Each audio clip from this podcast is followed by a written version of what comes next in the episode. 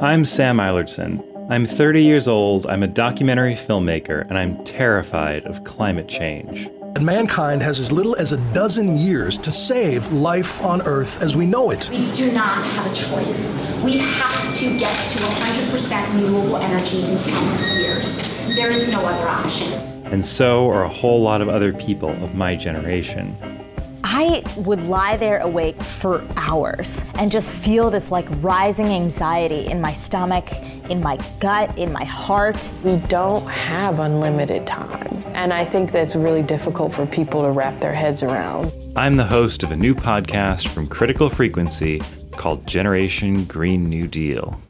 For years, I felt hopeless because no one in power seemed to be talking about this existential issue. It seemed like nobody was taking it seriously. Climate change is not a you know, a real intense issue for a lot of people. Before November 2018, climate politics seemed dead in the water. The fossil fuel industry kept us locked for three decades in a debate about whether or not global warming was real.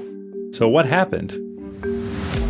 The world is waking up, and change is coming whether you like it or not. You know, I think there's something extraordinary going on globally where young people are finding their fire. It's 2020 now, a presidential election is approaching, and things are very different. Primary voters chose climate change as the top issue for the next president to address. Students and workers all around the world are flooding the streets demanding action on climate change. They call themselves the Sunrise Movement.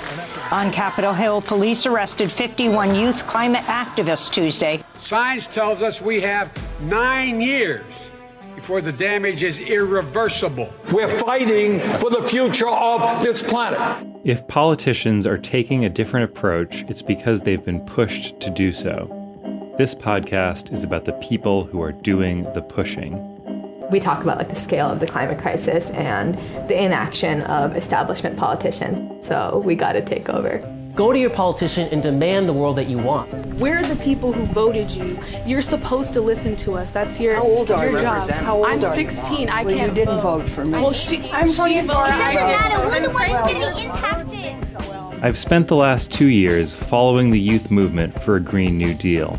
In this podcast, we'll be talking about how scrappy organizations led by teenagers and 20 somethings have embarrassed politicians, knocked powerful incumbents out of Congress, and brought the U.S. closer than ever to actually addressing the issue that will define the future of humanity climate change. Young people said, I'm not Generation Z, I'm Generation G and D.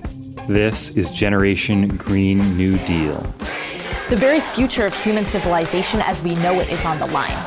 What wouldn't you do to protect that? I'm here before the whole country today, announcing that we're the generation of the Green New Deal. Coming soon from Critical Frequency, wherever you get your podcasts.